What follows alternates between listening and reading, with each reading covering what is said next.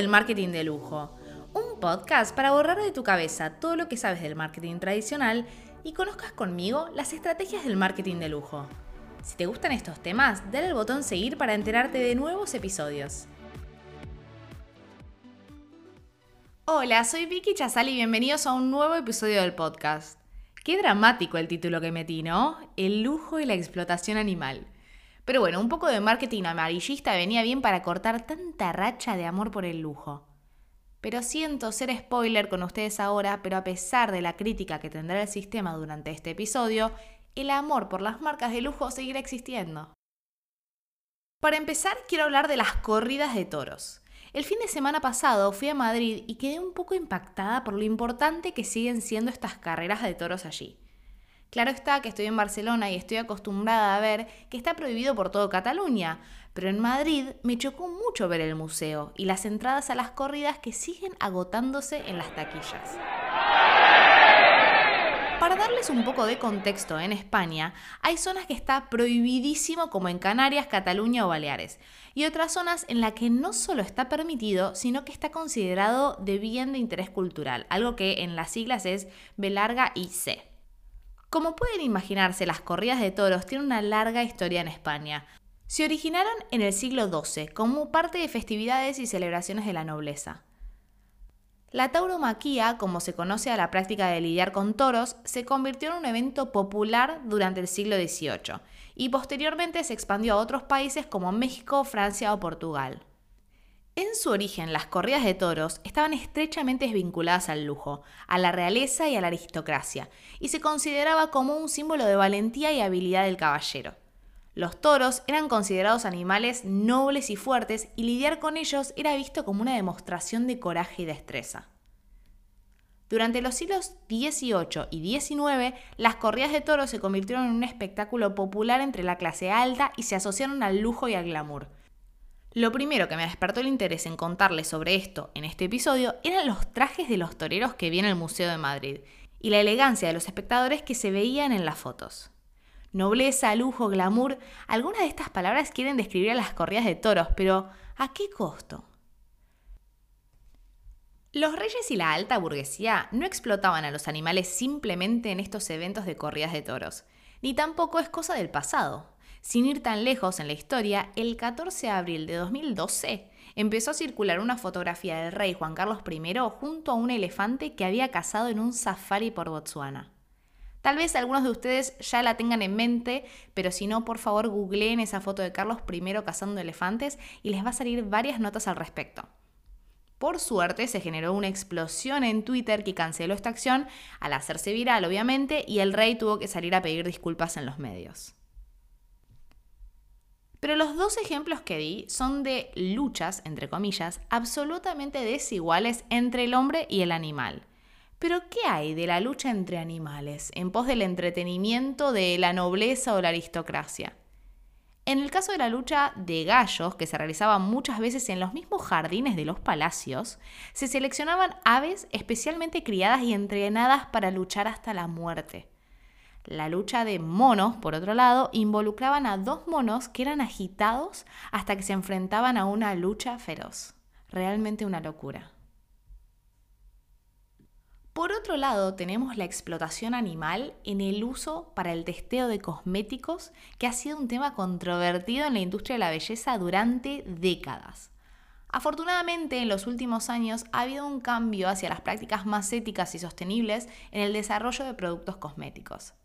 Cada vez más las marcas de belleza están adoptando prácticas de testeo sin animales y están siendo utilizadas alternativas más éticas y precisas, como la tecnología de piel artificial y los ensayos in vitro para probar la seguridad y la eficacia de los productos, porque obviamente eso hay que probarlo antes de salir al mercado. Además, muchas jurisdicciones han prohibido o restringido el uso de animales para el testeo de cosméticos, incluyendo la Unión Europea, Israel, India y Noruega. Esta regulación ha impulsado a las empresas de cosméticas a buscar alternativas éticas y sostenibles en sus prácticas de testeo. Por eso, al estar prohibido, también un poco me llama la atención como muchas marcas de cosméticos siguen utilizando el sello de cruelty free como herramienta de marketing y diciendo que así se diferencian de la competencia, cuando realmente ya es una realidad y que al menos desde 2013 en la Unión Europea o incluso antes en otras regiones, esto ya está prohibido. Otras jurisdicciones que han prohibido o restringido el testeo de cosméticos en animales incluyen Israel, Noruega, Nueva Zelanda, Corea del Sur, Suiza, Taiwán y algunos estados de Estados Unidos. Si bien podés estar escuchando este podcast desde un país que no mencioné, posiblemente también utilices cosméticos de países de los que sí, por lo que no tendrás que preocuparte por el testeo en pobres conejitos. Aunque les parezca una locura, el uso de animales en bebidas alcohólicas también ha sido un tema controvertido en la industria alimentaria. Una práctica común en la producción de bebidas alcohólicas es la clarificación que implica la eliminación de partículas en suspensión en la bebida, para que tenga un aspecto más limpio y claro. Tradicionalmente se han utilizado productos de origen animal como la gelatina de pescado, la caseína de leche eh, u otros alimentos eh, clarificantes. Obviamente que es un poco hipócrita hablar de este tema siendo yo carnívora y no vegetariana, pero sí eh, estoy hablando de la explotación animal haciendo sufrir a los pobres, pobres animalitos. Dicho esto, también digo que hay muchas marcas de bebidas alcohólicas que están adoptando prácticas más éticas y sostenibles en la producción, utilizando alternativas veganas como la bentonita o el carbón activado o otras herramientas para la clarificación de sus productos. Pero vamos a lo que seguro es lo que todos de ustedes imaginaron antes de ponerse a escuchar este podcast, y es la explotación de los animales a través del uso de ellos en productos de lujo como la piel de animales exóticos o el marfil de elefantes, que se han obtenido históricamente a través de la caza y la explotación. Aunque hoy en día la mayoría de los productos de alta calidad utilizan materiales sintéticos en lugar de materiales animales, todavía existen muchas, muchas marcas de lujo y artículos de lujo que utilizan pieles y cueros de animales. Pero déjenme decirle algo que es aún un poquito más controversial. La utilización de la piel animal en artículos puede llamarse también uso sostenible. Y perdón, perdón, perdón, antes que me matan por ese comentario, déjenme explicarles este punto. Imagínense ese tapado de piel, ese que seguro alguna abuela de ustedes tenía en su armario y que seguro pasó a tu mamá y vos lo ves ahí colgado y te da muchísima impresión. Es verdad, es piel animal. Es verdad, tal vez extrajo de una manera espantosa. Pero ese tapado que está ahí colgado te aseguro que durará centenos de años. Y esto lo digo en contraposición al fast fashion que hace que compres y tires, compres y tires. Y que se contamine mucho más la tierra y el agua, esa tierra y ese agua que los propios animales utilizan para alimentarse. Pero bueno, no desarrollaré más ese punto porque no estoy de acuerdo tanto en este punto, pero sí es un argumentario que usan algunas marcas y algunas marcas de lujo para utilizar piel animal y justificarse en su proceso. Pero dicho esto, también es real que las marcas de lujo están empezando a tomar medidas para asegurarse que sus productos se produzcan de una manera ética, responsable, que estén utilizando materiales sostenibles y en la medida de lo que pueden para generar sus diseños, que traten de no ser animales. Pero en muchos casos aún la industria, el público, la demanda lo requiere. Pero voy a dar ejemplos de marcas que sí desde sus raíces han cambiado un montón esta forma de pensar y esta forma de explotar la materia prima sin utilización de animales. Un ejemplo de esto es la marca Deserto, que fue la primera en crear cuero vegetal a base de cactus de México. No la primera en crear cuero vegetal en general, sino la primera en crear cuero vegetal a base de cactus. Adrián López y Martes Casares son los creadores de este innovador cuero vegetal que emplea el cactus como origen. Este cuero, además de estar hecho a base de un vegetal, para la producción no se utiliza sustancias químicas o tóxicas como el PVC, por ejemplo, apostando así por la sostenibilidad en todo el proceso y no tan solo desde la materia prima, porque este es un mundo súper sensible. Muchas marcas se hacen eco, decir yo no uso cuero animal, pero sí para la tinta o sí para el tratamiento de ese cuero que proviene de otro lado, utilizan muchísimos productos tóxicos. Entonces, bueno, ahí cuál es el balance, ¿no? De, de estamos contaminando por un lado, estamos matando por el otro. Bueno, recordemos que el cuero animal se trata con más de 250 sustancias diferentes, incluidos el cianuro, el arsénico y el cromo. Otro ejemplo que no me canso de hablar en este podcast y en mi vida en general es Stella McCartney, una diseñadora de modas conocida por su compromiso con la sostenibilidad y la ética animal en la moda. Una de sus iniciativas más notables ha sido el uso de pieles sintéticas en lugar de pieles animales. McCartney ha sido defensora de la moda sostenible y ética desde el comienzo de su carrera, en 2001, cuando fundó su marca, tomó la decisión de no utilizar pieles de animales en sus diseños.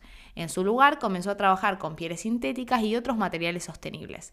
Esto quiero que se retrotraigan al 2001, 2001 época de Britney. En ese momento la sostenibilidad no estaba en boca de todos, el no explotación animal tampoco, entonces era un poco trendy para su época decir, guau, qué, que, no sé, loca Estela que no va a utilizar eh, pieles animales. Pero hoy en día, obviamente, ya tiene un recorrido de muchísimos años y ya conoce cómo tratar con estas diferentes pieles. Por ejemplo, una piel que utiliza es la piel sintética de poliuretano, PU se llama, que es duradera, resistente al agua, lo que hace ideal para las chaquetas y abrigos.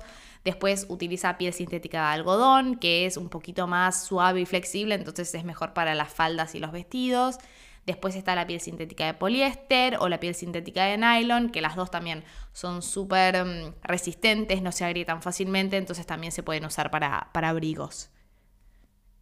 Otro ejemplo de marca de lujo que está, que lo está intentando, que si bien no es un compromiso tan extremo como McCartney, está empezando a utilizar materiales sostenibles y éticos en sus diseños, incluyendo el uso de nylon reciclado, es Prada que en lugar de cuero animal, ellos tratan de abogar por el nylon, que es una de sus primeras carteras también, sus primeros bolsos, perdón, eh, sí, para el público español que hablo de cartera, eh, sus primeros bolsos eran completamente de nylon, que bueno, se fueron pasando al cuero, al nylon, eh, cuero nylon, y en el año 2019 la marca anunció que para 2021 el 90% de sus productos estarían fabricados con materiales sostenibles como parte de esta iniciativa. El nylon reciclado es una alternativa sostenible al cuero animal, ya que se produce a partir de materiales reciclados y es menos dañino para el medio ambiente. Repito, menos dañino. Nada de todo esto te asegura un extremo cuidado. Pero además, Prada también ha empezado a utilizar otros materiales sostenibles en sus diseños como el algodón orgánico y la seda sostenible. Dos tipos de, fabrics, de, telas, eh, que también utiliza Stella McCartney. Es importante destacar que, aunque Prada haya adoptado medidas sostenibles en su producción, la marca todavía utiliza cuero animal en algunos de sus productos y lo que ha generado críticas por parte de grupos de defensa de los animales y defensores de la moda sostenible y ética. Pero la realidad es que lo están intentando. A ver, todo esto es un proceso, así como el público también demanda cuero todas las marcas también se están adaptando a ello. Entonces, bueno, es un proceso que vamos a ir todos juntos. ¿Que deberíamos ir más rápido? Sí. Pero bueno, es lo que hay. Pero otro ejemplo de marca em, que utiliza, bueno, no cuero, no, no animales en su producción, no es de lujo, pero es muy conocida ahora. Están todos, todos utilizando zapatillas de Bella, oveja, con B corta. Que si bien no es lujo, como decía antes, se puso tan de moda que quería contarles de dónde viene es una marca de calzado francesa fundada en 2005, con el objetivo de crear una empresa sostenible y ética que produjera zapatillas de calidad utilizando materiales respetuosos con el medio ambiente y con los derechos de los trabajadores. Tema no menor, porque en todo esto nunca hablé de empresas que estén en pos de los derechos de los trabajadores. Siempre se habla de la ética en los animales, pero no en la ética para adentro.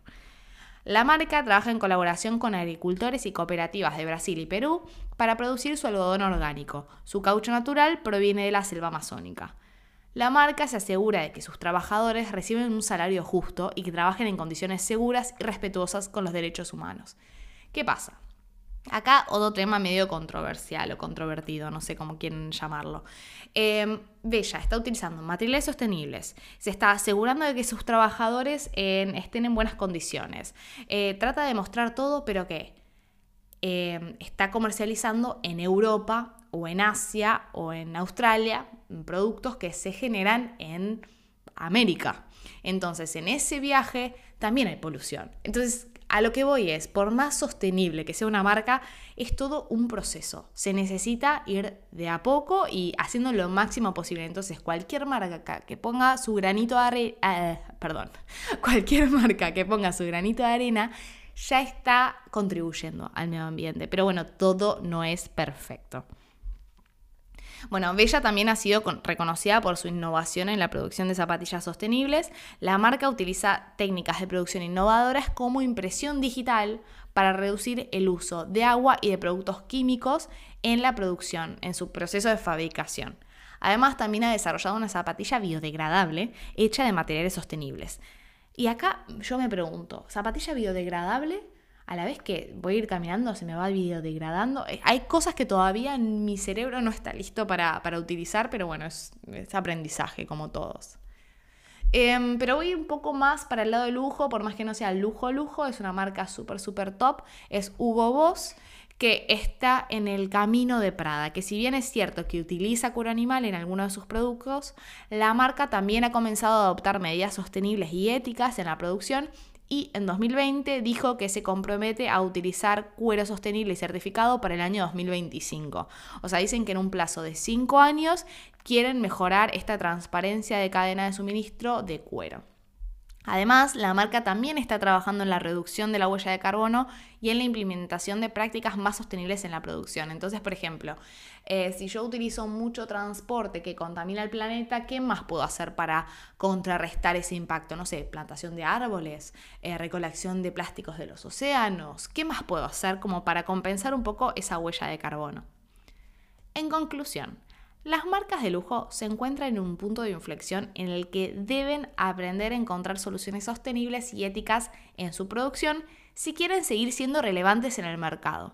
En general, es fundamental que todas las marcas de moda, independientemente de su tamaño, estatus, lujo, no lujo, masivo, fast fashion, lo que sea, se comprometan a adoptar medidas sostenibles y éticas en su producción para ayudar a crear un futuro más sostenible y justo para la industria de la moda, tanto para los animales como para las personas.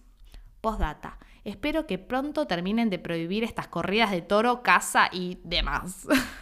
Ahora sí, te espero en el próximo programa para contarte muchos más secretos del marketing de lujo.